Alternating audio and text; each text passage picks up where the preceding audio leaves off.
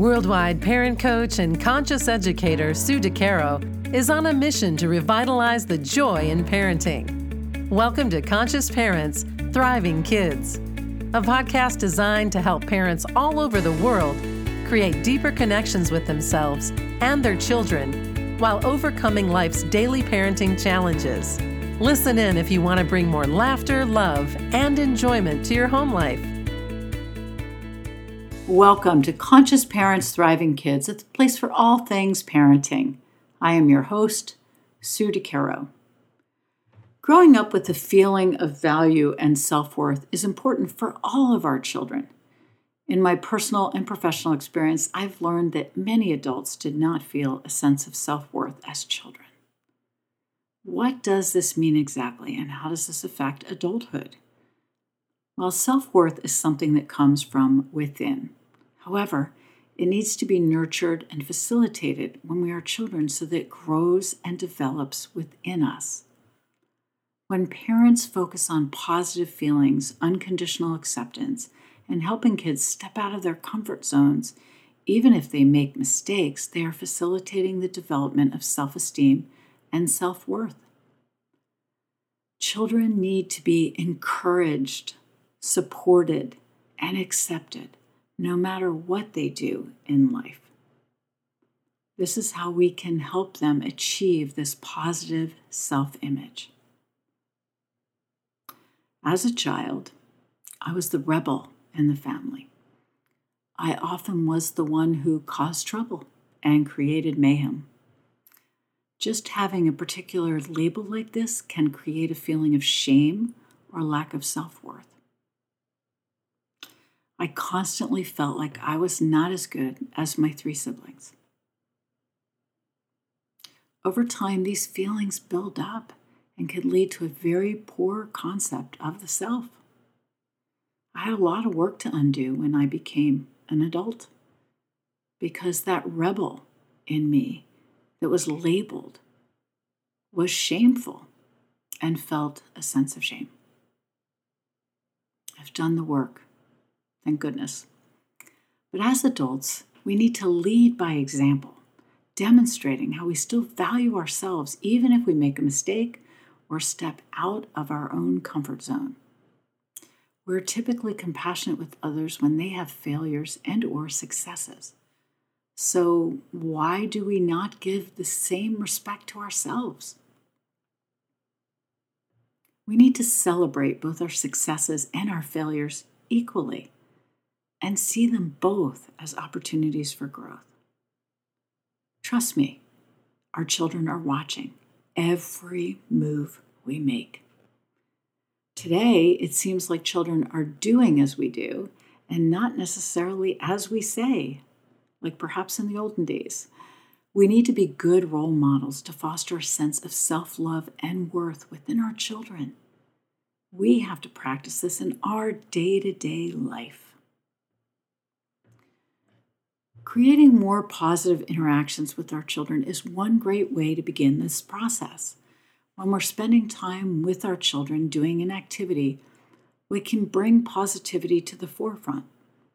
As the model, bringing optimism to life about the process of what you are doing, not the outcome. Bring optimism to life about the process, not the outcome.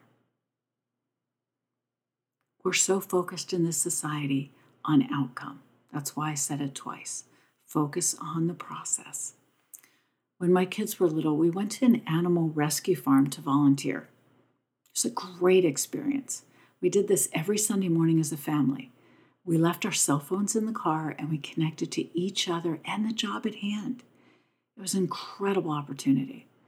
It was an opportunity to come together to provide service to be of service. When we left, we talked about the process, what we did, and how it felt. I believe this was an esteem building exercise for all of us. We all felt great about ourselves and our contribution after doing this activity together. We didn't solve anything, there was no outcome per se, but it was a process of serving. And it was really important. When I think back to my childhood, I know I would have felt differently if there had been some discussion about qualities that my mom and dad saw in themselves and appreciated. At our dinner table, and perhaps you can relate, it was a time for children to be seen and definitely not heard. However, if it could have been a time that we appreciated something about ourselves and shared it with the other family members, things may have been different.